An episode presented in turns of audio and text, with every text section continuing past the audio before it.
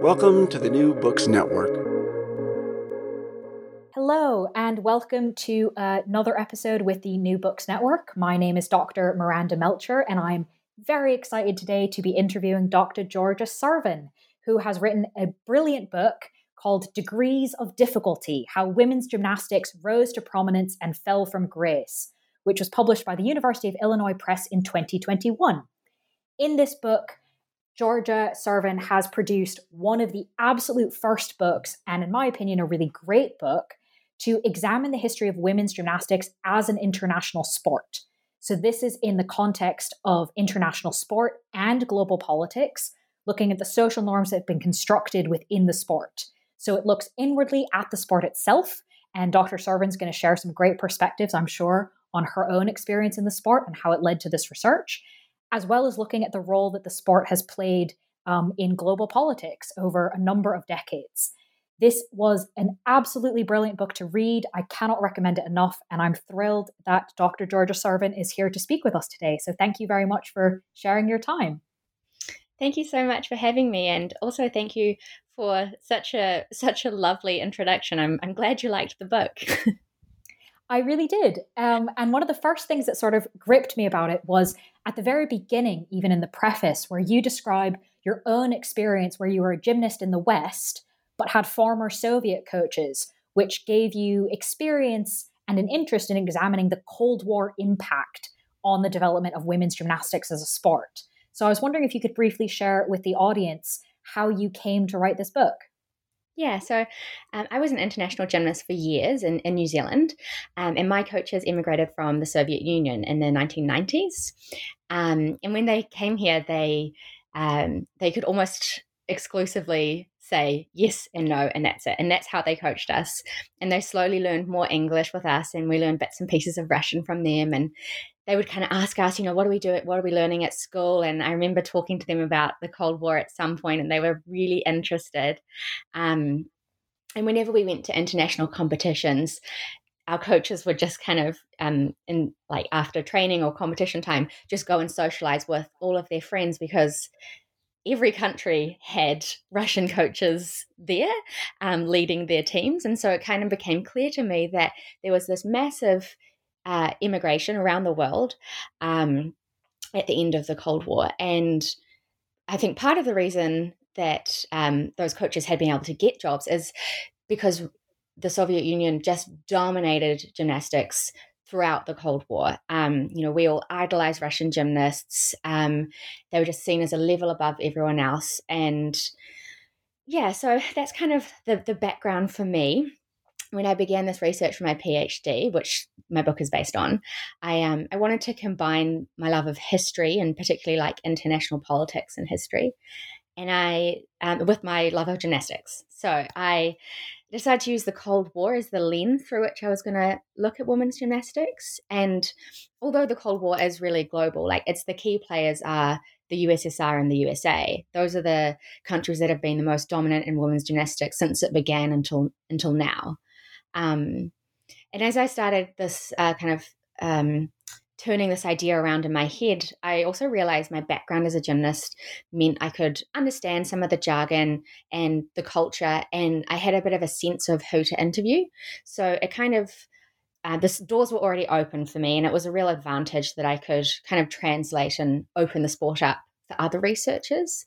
Um But also, I, this is one thing I try to grapple with in my preface, is that I'm also acutely aware that my experience as a gymnast and my love for the sport has created some blind spots, you know, things I maybe took for granted. Um, so I wanted to kind of highlight that, or alert readers to that possibility too.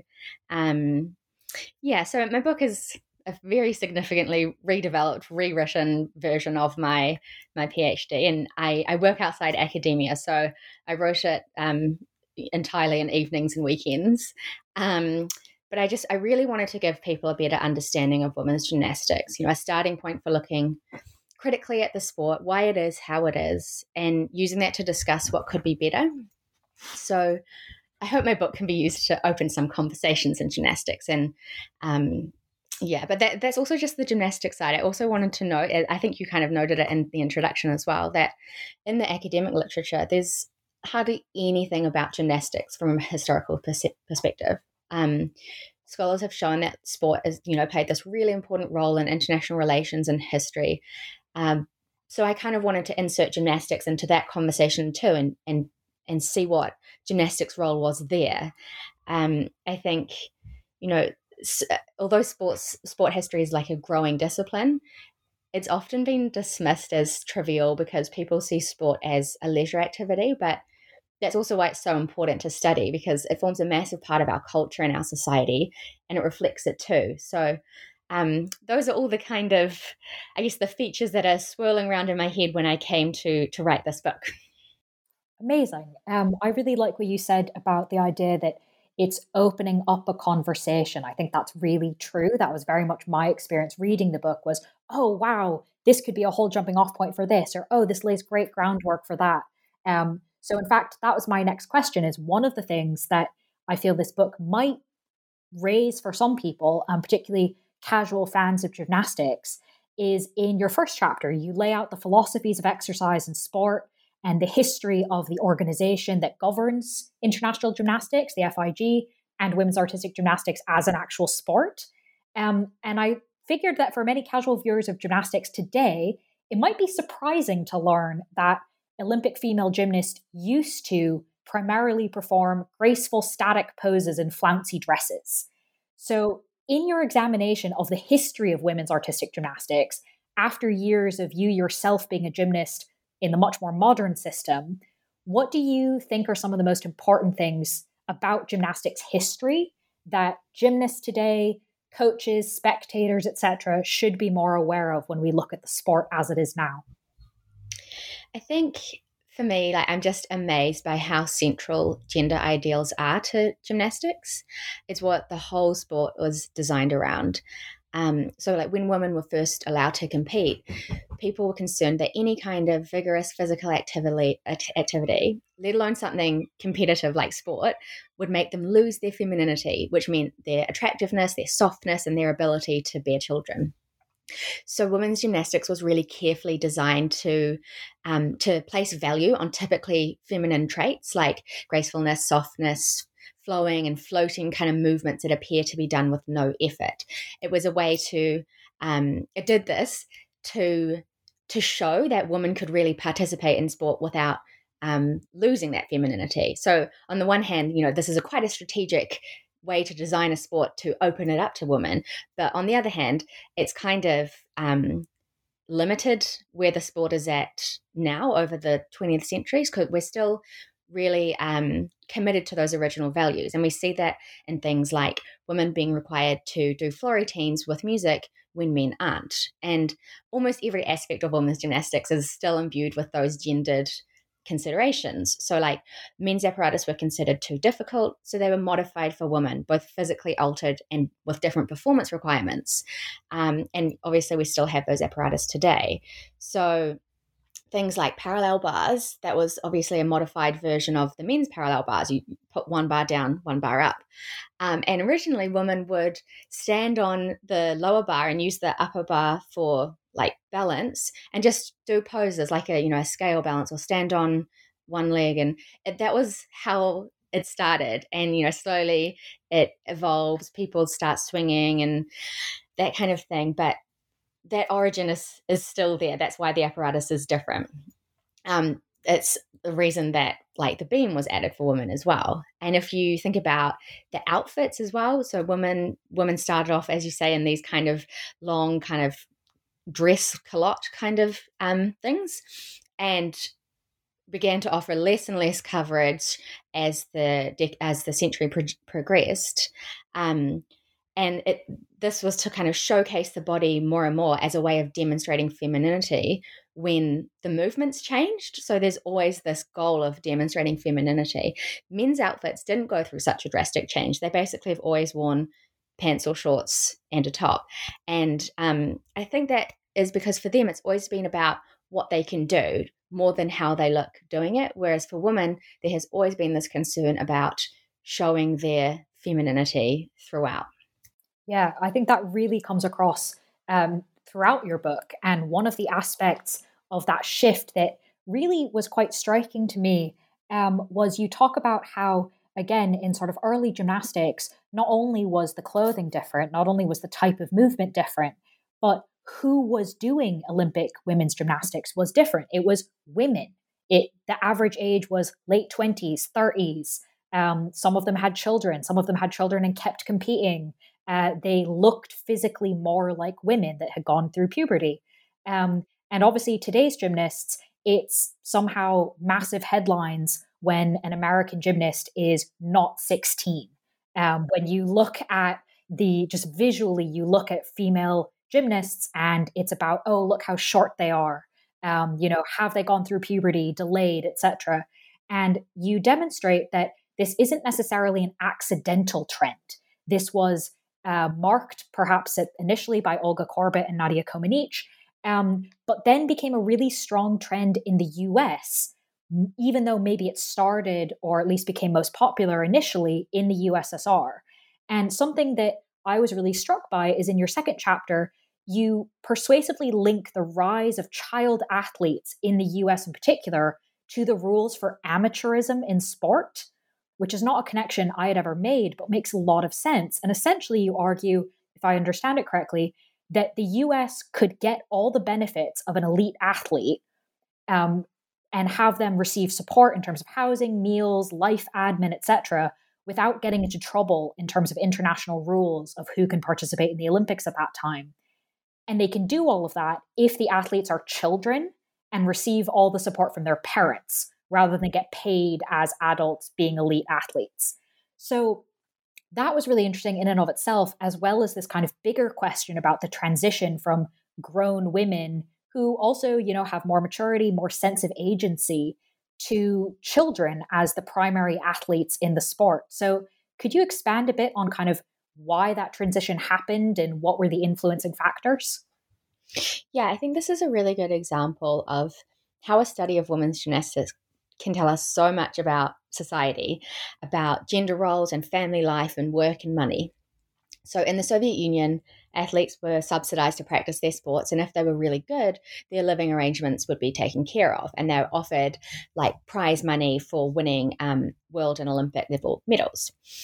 Um, but this was against the amateur rules. Um, so in the U S, there wasn't such a system. Um, and it was based on individual means instead. So combine that with ideals about gender roles. You know, adult women were expected to marry, have children and care for the home, not pursue their athletic dreams, which was seen as masculine.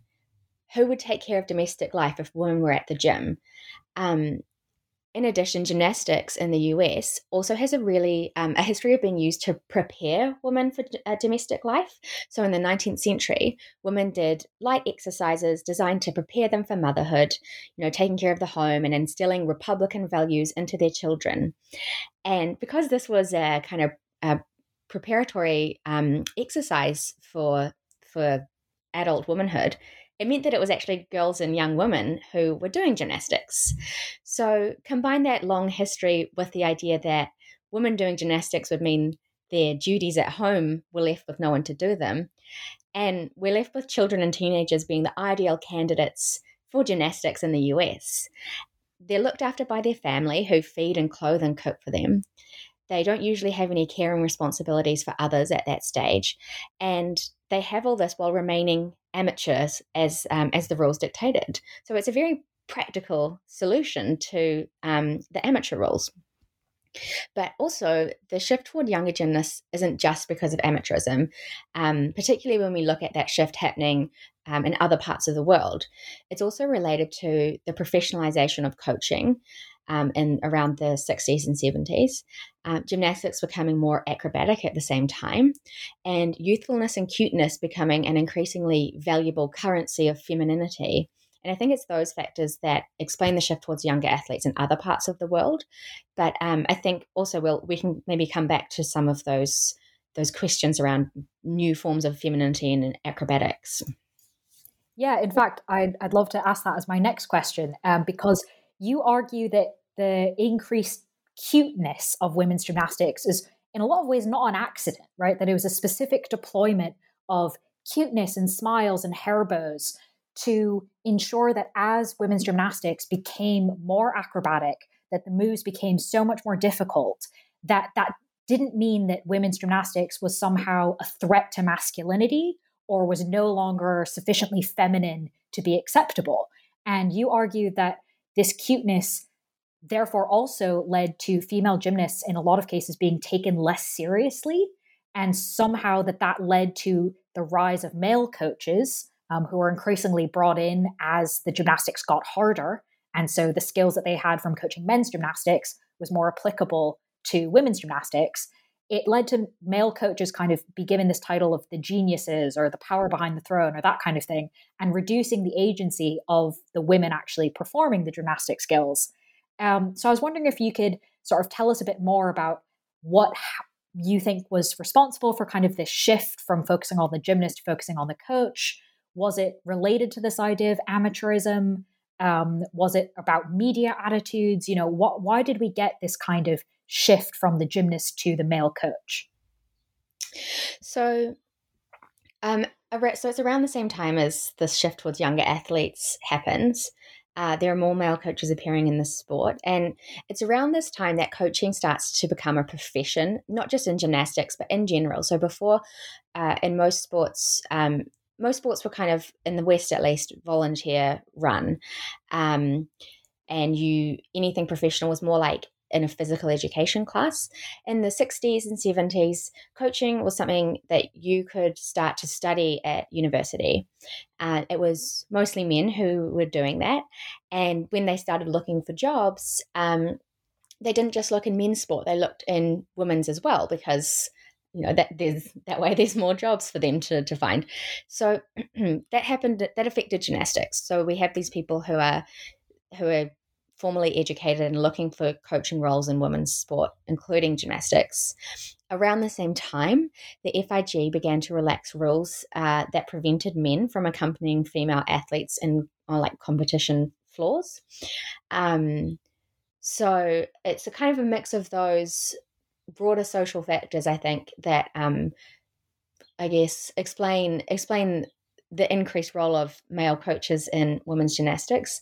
Um, You also kind of highlighted it before. It's as the sport became more, or as the women's sport became more acrobatic, that was also seen as more scientific and requiring more, um, yeah, I guess more like structured, serious training to learn those acrobatics, understanding of, um, I don't know, biophysics and angles that you need to hit to get the right height for that element. And that kind of science has always been seen as a as a masculine domain, so that also um, that boosted men's kind of arguments for why they should be involved in women's gymnastics as well. So women coaches tended to get relegated to doing the women's only events um, like beam and dance work on floor. For the other apparatus, uh, men could argue that you know they could draw on their long experience teaching vault, tumbling, bars.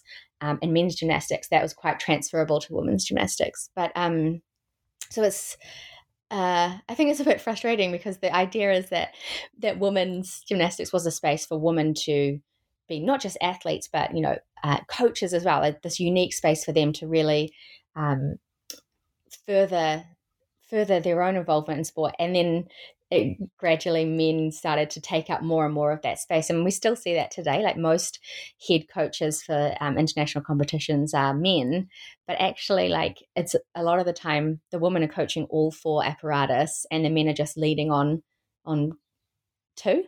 Um, so yeah, I think also and, and to bring this back to the uh, the shift in age, some researchers have commented that as more men became involved in coaching women's gymnastics, they selected athletes who, who more closely resembled the boys and men they were used to working with. And they did this by working with prepubescent girls who didn't present the challenges of hips and breasts and weaker strength to weight ratios. Um, so that also plays a role in the, the shift towards younger athletes. Um, I've also heard some coaches argue that smaller and lighter bodies are easier to teach acrobatics to because you can physically lift them through the skills um, that are required as a training method. Um, Others have also said how, you know, children don't have as much fear, so they will try these like scary new acrobatics more easily. Uh, but I think what both of these justifications point to is this fundamental fact that children are easier to control than adults. And I think this this again is connected to femininity, because women were long encouraged to be passive and docile in their movement and behavior. And the same kind of unquestioning obedience has also traditionally been expected of children. And I think in the um, in the girl gymnasts, we see these expectations compound. Um, lastly, I'll just talk quickly about uh, cuteness. So yeah, you kind of highlighted it before as well. Women deploy cuteness to kind of mask the strength and risk and effort that um, acrobatics commanded. And again, like acrobatics was seen as a masculine domain, uh, not just in terms of the coaching and the thinking uh, required to, to teach it, but also in the kind of movements it required. It required muscles, it required risk, and those were not seen as feminine. So women kind of masked their foray into acrobatics by acting cute, which is a kind of femininity that draws on traits like youthfulness and playfulness and innocence. And soon, though, they, they weren't just acting cute, they were actually children. And if you um a way of looking at this is that youthfulness has always held a lot of currency when we're talking about femininity. And you only need to look at, you know, the ads that uh, we see for women for anti-aging products. You know, that's a, a very simple example of this. But um, it's, I think this, these are all the factors that kind of really cement this shift towards younger athletes in the sixties and seventies. Thank you. That's a brilliant answer to discuss how all the different things kind of play into each other and create such a distinct shift. Um, and now that we've sort of spoken about the gymnasts and the coaches, the other sort of big category for me is the F I Gs, the Federation for International Gymnastics, I think is the full title. Um, so they are the international organization that decides the rules for Olympics, for other big competitions, um, how things are going to be scored, what you can and cannot do. They sort of dictate all of this. And yet um, I was really interested in the book in two areas where you kind of talk about the F I G not being as influential or not being able to necessarily um, get what they want out of sort of the way the sport is going.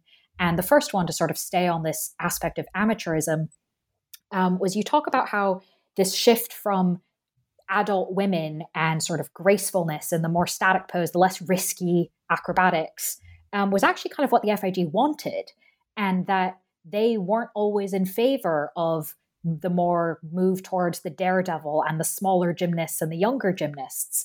Um, so what, how did they play into this shift? You know, why, despite the fact that they're in charge of the rules, why did we end up with this movement anyway? Mm. So that's a really interesting question. So they, um, they, as you say, were not, were not in favor of increasing acrobatics. And in their um, records from their, their meetings, it's often a point of discussion, and they, they're talking about how they don't like it, how are they going to stop it. Um, and, you know, at one point in the seventies, they commissioned this, um, uh, like a physical education researcher to look into the the physically harmful effects that acrobatics would have, because um, they were really worried about the um, physiological consequences for women. But it's, I mean, so that might seem quite um, caring, but also like they weren't really worried about the physiological consequences for men as far as I've seen. So it still kind of reveals this um, underlying assumption about women's weaknesses, right? But this this researcher was basically said, you know, we, it's fine. There's no physiological um, risks. And honestly, this is the expected trajectory of sport, of your sport. Um, and so I, it looks like the F I G was hoping to use that research as the basis to um, take a hard line and ban acrobatics for women, but it didn't pan out like that. And so they continue to discuss other ways of um, preventing it. They talk about um, potentially outlawing uh, some moves that Olga Korbut did. So like the backflip on beam, um, you know, doing a standing up on the bars and doing a backflip there as well. Um, but it's almost like that ship has already sailed when they're when they're talking about this. So, um, you know, Korbut threatens to leave the sport, and you know, there's um, I think there's some stuff that goes on behind the scenes with uh, in terms of like Soviet officials within the F I G kind of um, talking to their colleagues and stuff, and so it, that um, kind of outright banning of certain skills, just it doesn't happen, and more and more athletes keep doing it, and um yeah so the F I G just kind of, the window closes and it can't do it. But then at the same time, the F I G is kind of is partly responsible for this increase as well increase in acrobatics as well. So they're asking athletes to perform, like they're giving them points for doing increasingly original skills, and the limits of what can be done, you know, just on the floor, um, using simple slow movements. Those are those limits are kind of being reached, and so um, athletes do start, you know, doing airborne things, and it's easy for them to look at men's gymnastics to get inspiration for some of those like original or like new elements. Um, and also, the F I G is requiring athletes to do a certain number of difficult and acrobatic skills in their routines on the beam and uh, the floor. So, you know, even though it's not a large number of acrobatic skills they're requiring, it's often just like one to three. Um, even just having those requirements in there kind of indicates that the F I G is also pushing some of some of this um, trajectory too. So yeah, it's a it's a very it's a tricky dynamic that seems to be More, more than anything led by the innovations that we see from gymnasts and coaches, though, and so supported to some extent by the F I G, and maybe against their own better judgment. Well, another area that um, has this sort of interesting dynamic where the F I G is sort of on one side and the other, or maybe can't make up their mind, it's hard for me to tell, um, but you explore the F I G's focus on amateurism and how that has had financial consequences, not just for the F I G as an organization, though it has had those, but also on the sport globally. And I was wondering if you could talk us through a little bit about what is their focus? Why are they so interested in amateurism? What kind of impact has it had? Um, and what maybe should they be doing instead? Yeah, so amateurism was like a core tenet of Olympic sport for most of the twentieth century. Um, and it meant that athletes couldn't receive money um, for anything related to their sport, not just training, but like profiting off their um, their image uh, related to sport. Um, and the F I G is uh, it's it's one of the top Olympic sports, not just in terms of popularity, but you know, it's been there since the beginning. And it, it there's I found a quote saying, um, you know, we want to remain at the at the bosom of the Olympic family. Like it really considers itself to be, yeah, the heart of Olympic sports, one of the originals, and just so it's it, a lot of its rules and decisions are made with a view to to being. Um, I don't know, like maybe you would describe it as like the favorite child within the Olympic family. Um, so, and you kind of see that play out as other sports around the eighties and nineties begin to become more professional, to allow um, professional athletes within their sports to offer prize money, that kind of thing. And women, uh, not just women's gymnastics, gymnastics in general just remains really reluctant to do that. It sees it as um departing from the original values of the sport and the Olympic Games, and it it does not support this shift. And it's also concerned that um, allowing professional professional athletes and coaches and managers in the sport is going to lead it down a dangerous path of pressuring people to perform um, beyond their capability, um, of turning the sport into a bit of a circus. Um, and so they have these kind of cultural concerns about it as well. But it does mean that the F I G is very reliant on the I O C, the International Olympic Committee, to sustain itself, because it doesn't have its own league. Um, it, it was running its world championships at a loss, um, and it was relying on money from the uh, International Olympic Committee to to stay afloat, um, and it got it got really tight in the nineties. So that it's at that point that it starts to, uh, I guess, redevelop its its economic model. It still is really reliant on Olympic money, um, but it gets a large portion of that money because it's one of the top three sports and. The, um, in terms of spectators, and that's how the money is apportioned. The more popular the sport, the more money it gets. Um, so in the so it's still relying on Olympic money, but also in the nineties it starts to do things like World Cups. Uh, that might be the early two thousands actually, but it increases like a, a league of World Cups as well as a way to get more professionals, it um, oh, more spectators, sorry.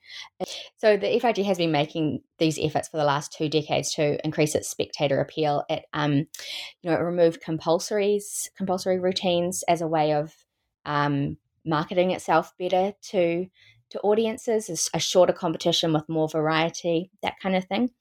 Um, so if we're talking about what the F I G could do now to to increase its appeal, um, I think uh, some kind of league would be quite helpful to build spectatorship. And if you look at the N C double A gymnastics in the U S, th- that's kind of what's going on there. Um, the money required to build gymnastics and look after gymnasts comes from spectators and advertisers. So that's why it's essential to build up that base and kind of appeal to um, those interests. My personal preference for gymnastics to increase increase its spectator appeal, though, is to add in mixed gender competition formats. And I'm really passionate about this because it gets us away from these outdated gender ideals in the modern era, meaning like no matter how you identify, you could perform on any apparatus. You kind of self-select into um, what you what you want to do. And I think because there's unique performance requirements on each apparatus, for example, like showing a full split in the air during a leap on beam, I don't think the typical criticism that men would totally dominate is actually going to stand. And I think with mixed teams, it would also be really hard to tell who's going to win. Like anything could happen, um, and that makes for an exciting competition. And it also moves us away from the formality that gymnastics often has and other sports don't. So I think that would make the sport um, more accessible all around. And I I would love to see some moves in this direction to kind of modernize and reinvigorate the sport and win some new fans too. As a long-standing gymnastics fan, but as someone who's never had the coordination or the guts to actually do any, um, I can also say that from a spectator's point of view, it would be really fun to watch uh, gymnastics without separating between men's and women's. Um, there are some really cool events on the men's side. Um, and if you go on Twitter or Instagram, there are some amazing people who identify as men who do really cool things on traditional female apparatuses. Um, so that would be very cool to see. Um, but maybe turning a little bit to the darker side of gymnastics, um, those of us who follow the sport, unfortunately, are aware that in the last few years, there have been some not great things um, coming forward about our sport and about the institutions that have enabled amazing things to happen, but also some really not so great things. Um, and one of them that you talk about in the book, which I found really interesting because uh, it happened over such a long time period that it feels like we maybe haven't fully analyzed it or thought about the implications, is the idea of age falsification, which comes directly from switching from women to children, um, and rules put in place around how old you can be to compete at the Olympic level. And again, this goes back to the idea of debates between what pe- what gymnasts can do, what coaches want them to do, and what the F I G feels comfortable with. Um, and I found it really interesting, your analysis of how the F I G treats the countries who are accused of age falsification at top meets like the Olympics, um, and how there doesn't seem to be a super standard policy, not just in terms of how accusations are investigated, Um, in one case, they investigated, what, ten years after the fact?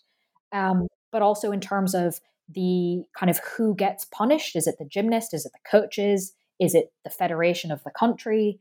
Um, and also what kinds of punishments are sort of on the table, as it were. So um, in particular, the difference between how Romania was treated uh, for accusations of age falsification or documented age falsification versus China, um, which had a team bronze medal taken away, which, as any, I'm sure most listeners can imagine in sports, is quite a strong punishment. Um, so can you talk a little bit more about kind of this difference in terms of the tension between the F I G and sort of enforcement, but also what it says maybe about racial issues in the sport? Yeah, so I think um, the, the closest parallel is, is potentially rules around doping, where there is a ten-year statute of limitations.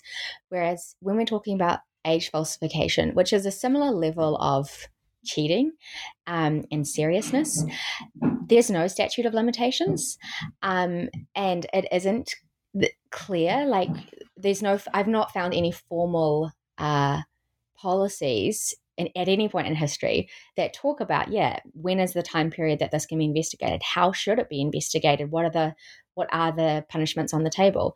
Um, but I've collected some evidence and kind of compared, uh, like, how these incidents were um, were handled. And it, at a general level, uh, do, uh, not doping, sorry, age falsification in Western countries like Rome, uh, no, sorry, not Western countries, European countries like Romania, has been seen as, um, well, it hasn't really been investigated, actually. And this is despite athletes themselves coming forward and saying, my age was falsified. I was made to compete as a child, masquerading as a teenager. Um, and, you know, this is all over the media. And, uh, you know, maybe less than ten years after the, those people were competing, but it's just not investigated. And if it is, it's um, it's not really seen as a systemic issue. It's seen as kind of outliers, when actually, like, the number of people coming forward saying that their ages were falsified does indicate that it really was a systemic issue. Whereas uh, Asian countries, um, it's tended to be seen as a systemic issue. And, you know, those those countries have really been punished for it. It hasn't just been the athlete themselves that has been punished. Um, and so if you think here about in the nineteen nineties, uh, Korean gymnast was uh, found to have falsified her age, and um as North Korea was banned from competing at uh, F I G events like World Championships for the next, um, I think it was three years or something, a, a relatively yeah. short period of time. Um, and with China as well. So there, the the story of age falsification there um, came out about ten years after Uh, that team had won a bronze medal, and they um, there was a full investigation, and eventually that medal was withdrawn from the team. Um, the difference there is that that that age falsification took place at the Olympics, and so the I O C here had some um, influence, I think, in how it should be investigated. It does explain that there is more of an investigation, I think. Um, but still, it's it's a it's a different approach to what we've seen in other places. Um, and, you know, I think the outcome was that it was seen as this one uh, this one gymnast was seen to have falsified her age, and it seems like if it, her Chinese officials kind of Um, made her take the blame, because if you, and you know, she said, you know, she has cheated, blah blah blah. But if you think about it, like, how can a child attain or obtain government issued documents like passports to prove their own age? Like, there's no way that this happens not on a systemic level. um but also frustratingly, so that is that is a case where yeah the medal was withdrawn and cheating was, I guess, proven. It's frustrating that the media has often talked about Chinese cheating as as an ongoing thing, because other than that one incident, which China is not the only country to have exa- an example of an incident, China is very often portrayed as still cheating, still age falsifying, and there's just there isn't any evidence for it, and there hasn't been any investigation into it. So I think more than anything, this actually reflects a long history of uh, Western and European countries portraying Chinese people as sneaky and submissive and untrustworthy. Um, and so this is where I think we start to see these racial ideas in the sport, which I want to talk about a little bit more. So women's gymnastics, obviously, it's developed in Europe and uh, around European ideals about beauty and womanhood, and those are the foundation of the sport, um, which remained the foundation uh, throughout the twentieth century.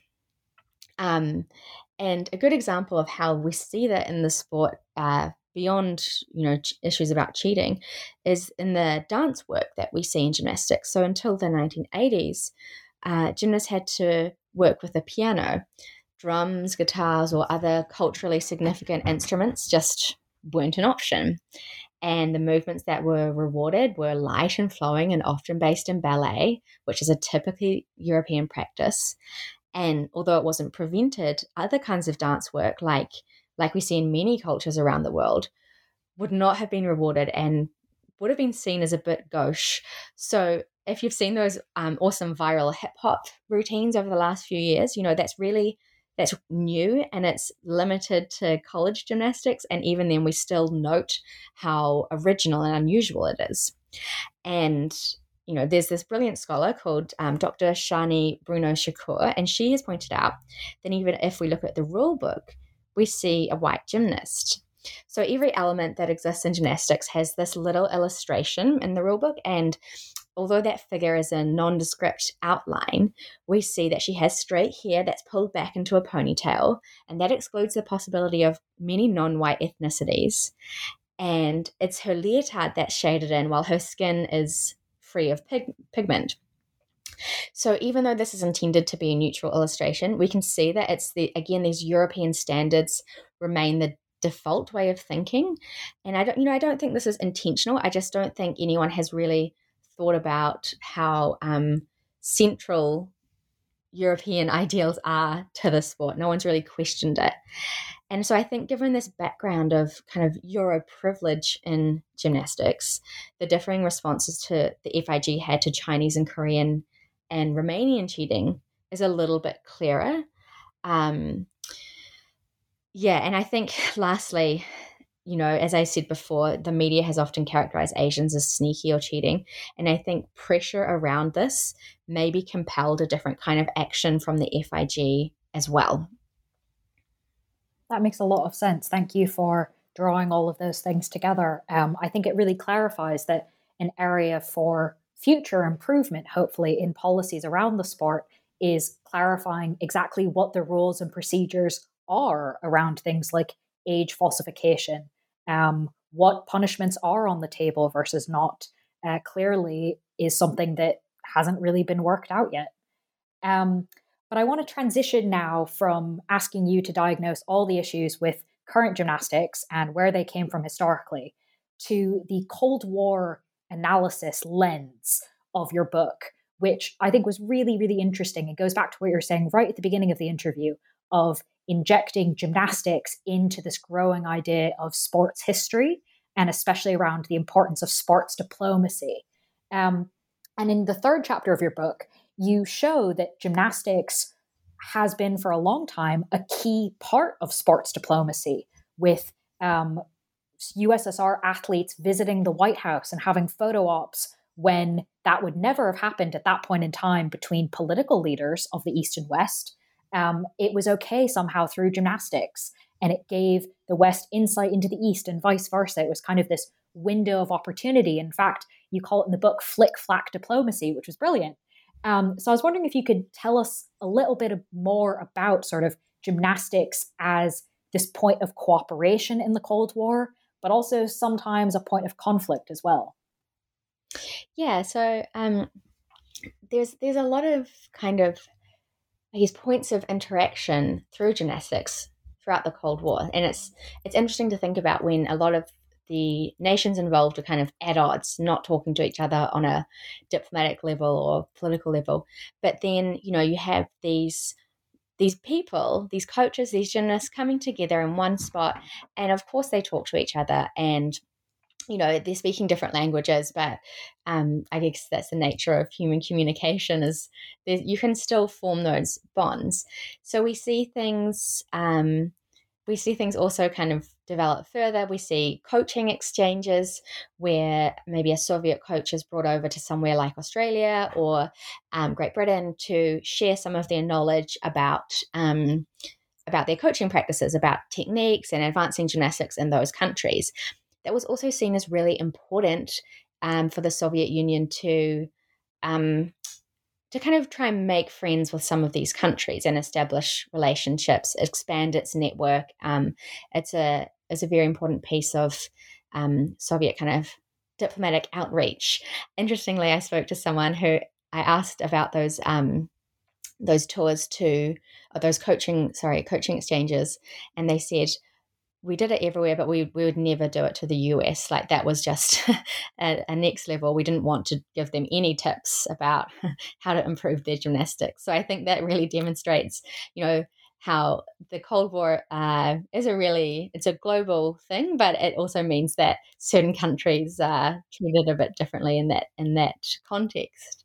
Um, however, that's just talking about coaching. There was also um, these kind of publicity tours uh, where gymnasts like Olga Korbut and uh, kind of a team of others were sent around the world to do these like spectacular kind of shows rather than competitions. And they were a form of diplomacy that worked both ways.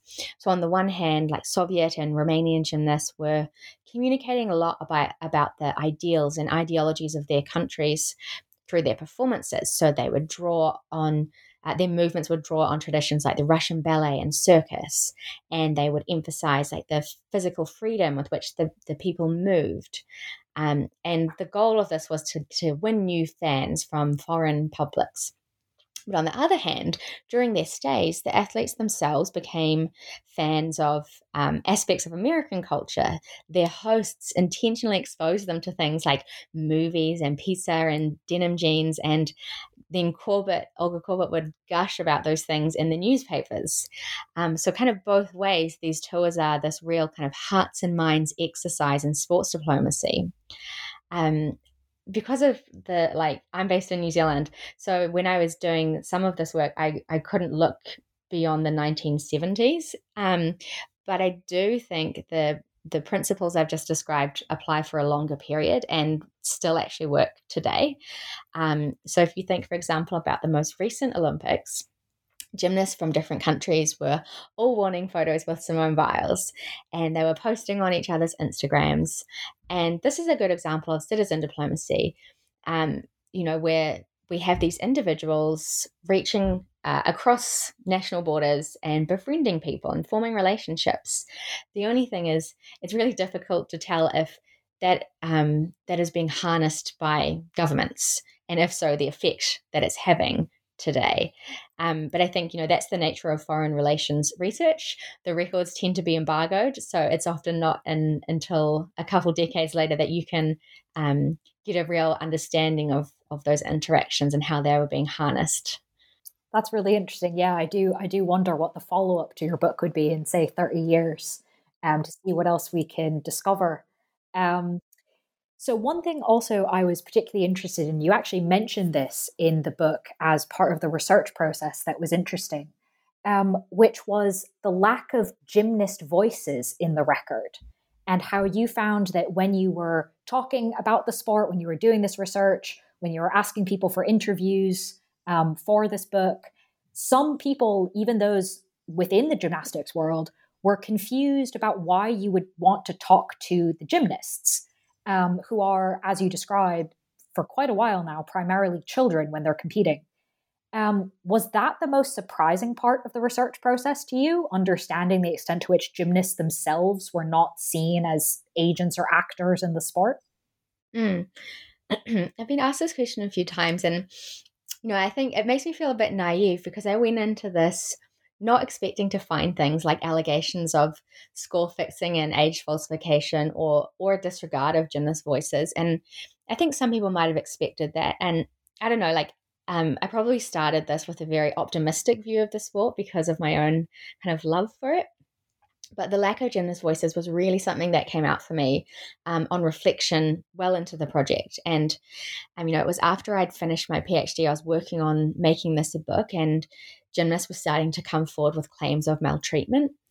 And um, it kind of all clicked, and it seems it seems so obvious now. But, you know, this lack of willingness to listen to gymnast views, I think, is very intimately connected with the way children's views have typically been disregarded too. They've been seen as fanciful and unreliable, partly because children are not always seen as full human beings.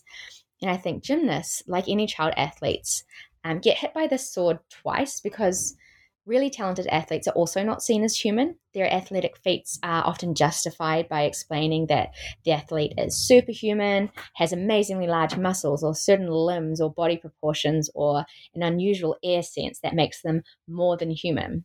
So on the physical skills front and on the age front, gymnasts have not always been seen as human. And I think that is that can explain why they have often been treated quite uh, inhumanely.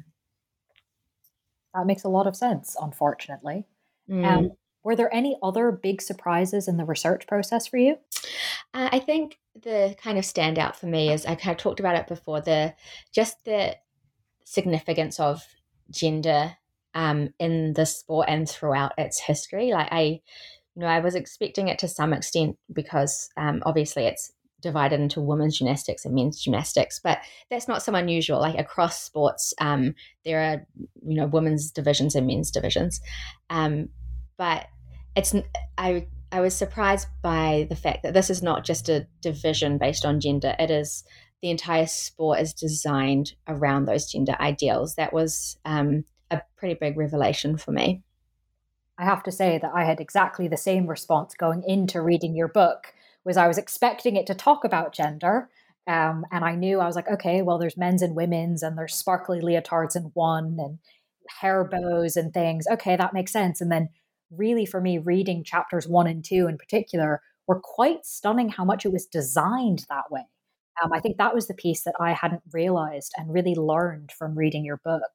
Um, so that that was quite interesting. Um, and thank you. I've taken a lot of your time, but I'm sure that our audience will be as interested in this book as I was. Um, so my last question is simply, um, what are you up to today? Where can people find you? What are you working on now? Yeah, cool. So my, um, well, my book is out, and, you know, you can buy it online at like Amazon, Book Depository, and actually most bookstores as well can, can order it for you. Um, And my previous book on biographies of women in sport with my friend Claire Nicholas, who's actually a visiting scholar at King's College right now. Um, it can also be bought at all of those places. And all of my journal articles, newspaper articles, and podcasts are linked on my website. So that's where you can find my work. Um, what I'm up to now is um, I've spent a lot of the last year working with and advocating for people who've experienced harm in gymnastics. And I'm I'm thinking of finding a way to highlight those people's stories as uh, my next piece of writing. I want to kind of um, have them, their voices at the forefront. But I also want to go beyond gymnastics. You know, it was a great place for me to start as a sports historian, but there's a lot more to explore.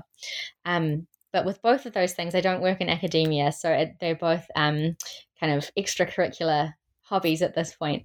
Um, my I spend most of my time as a government historian now, and I work in Indigenous reconciliation with the Crown, uh, Māori Crown relations, um, for those who understand the context in New Zealand. So, but I, I raise it because I'd really like to connect the thinking and the processes in that reconciliation space with um, how sports deal with people who have been harmed. I think there are some really beautiful parallels, and I feel like a lot of sports are struggling to deal with this right now. Um, and so yeah, that, that would be a nice way to connect my my worlds at the moment. That sounds amazing, all of it. I really hope that we can continue to read your work and hear about your work. So I will definitely be keeping an eye out for your next thing. Um, and hopefully if you've got another book at some point, we can have you back on the podcast. Um, but thank you so much for sharing your time. Uh, I really cannot recommend this book enough to our listeners, whether you are someone interested in international relations and history and you've never really thought about sport. Um, I think this would be a great lens through which to view the Cold War in a different way. For those of you who love gymnastics and love sport and find that really interesting, this is a way of looking at this sport that I think everyone is pretty familiar with. As you said, it's one of the most popular sports in the world, again, through a lens that you may not have realized before. Um, and it may sound like the Cold War is just history and it was a long time ago, but this book does a really brilliant job of helping us understand how something that may have happened a while ago has impacts that were important then, and these are still things that we're living with today. So really recommend the book. Thank you so much for sharing your time with us today, um, Doctor Georgia Cervin. Thank you so much for having me. This has been this has been great. You've been lovely. Um, yeah, thank you.